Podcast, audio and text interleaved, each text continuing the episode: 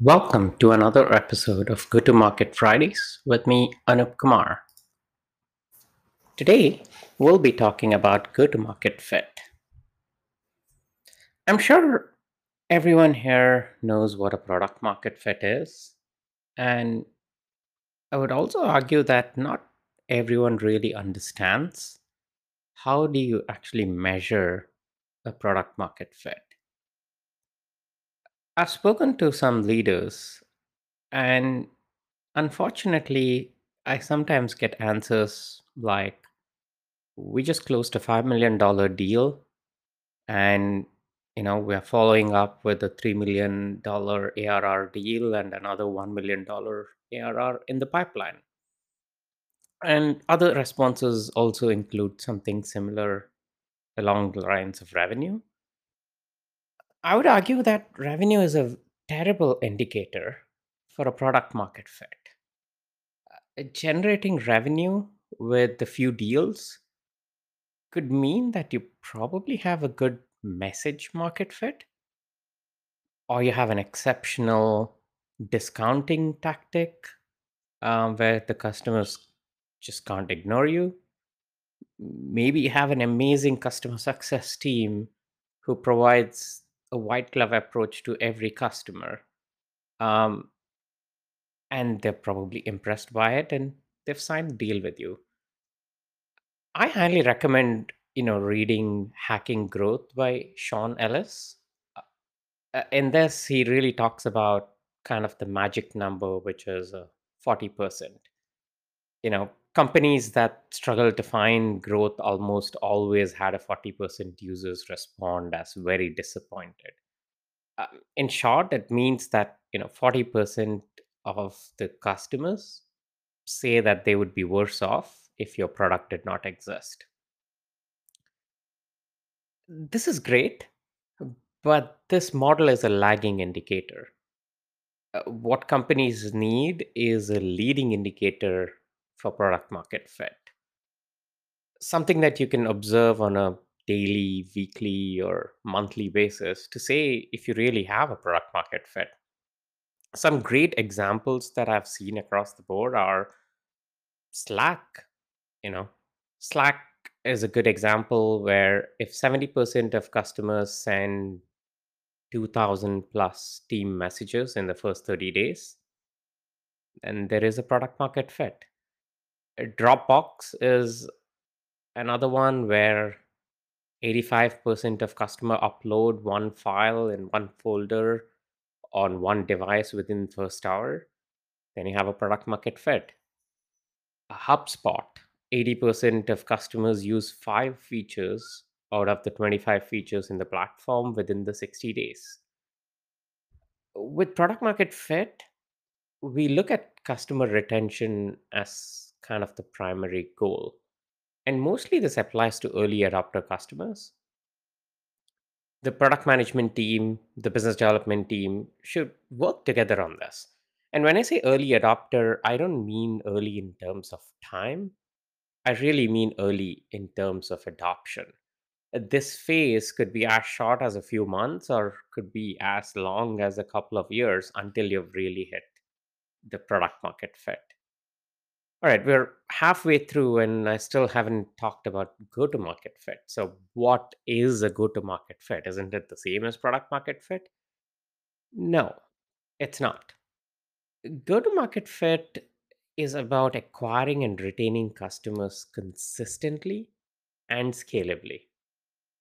Go to market fit is all about scalable unit economics. Go to market fit's target market is you know early majority of customers and the playbook should be codified and it should be scalable. Uh, the business development team should do most of the work to get the go to market fit work along with maybe a select group of sales champions.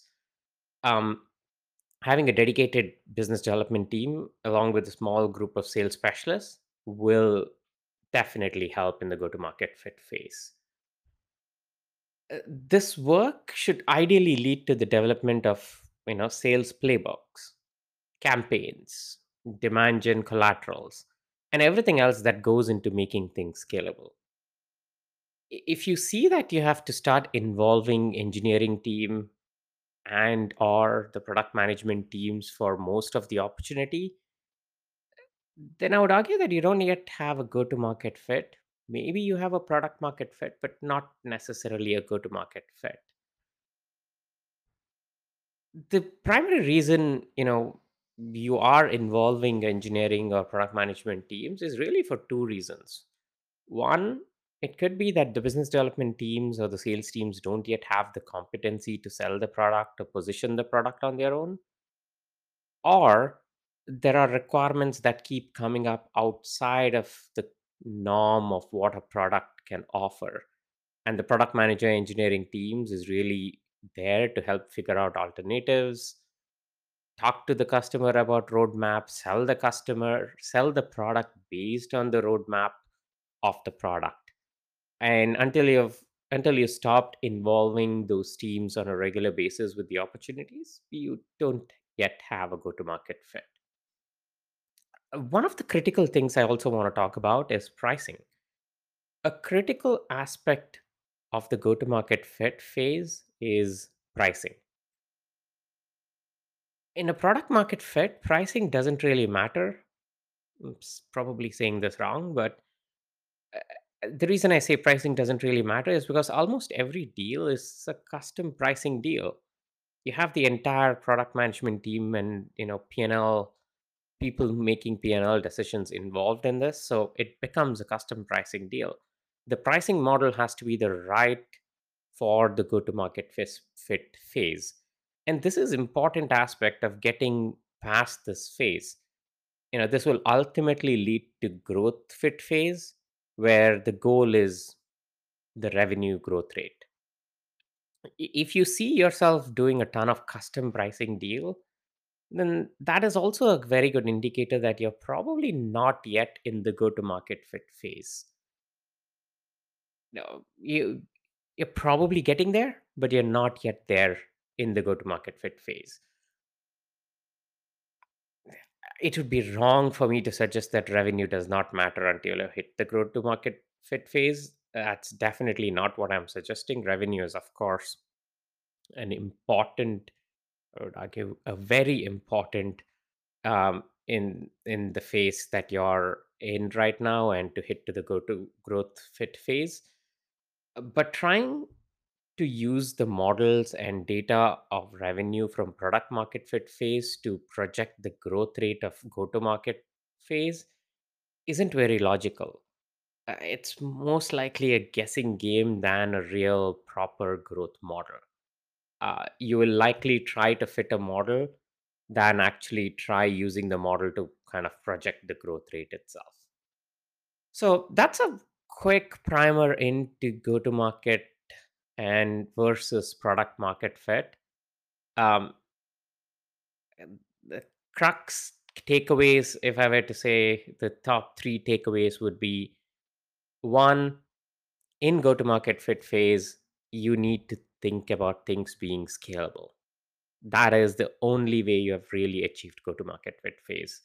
Two if you start involving your product teams or your engineering teams in majority of your opportunities you're not yet in the go to market fit phase. You need to go back to the drawing board figure out what your product market fit is and then mature yourself to a go to market fit phase. And number 3 pricing is extremely important in a go to market fit phase and you need to have a pricing in such a way that the sales teams can go and close deals at whatever is the approved level of discount without having to do custom pricing deals. It, it could mean really two things. One, your pricing is completely out of whack, or it could mean that you don't necessarily have the right dimensions for the pricing itself.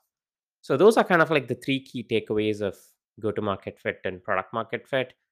We'll talk more about this in a future podcast, but for now, I want to say thank you and we'll speak to you in the next episode.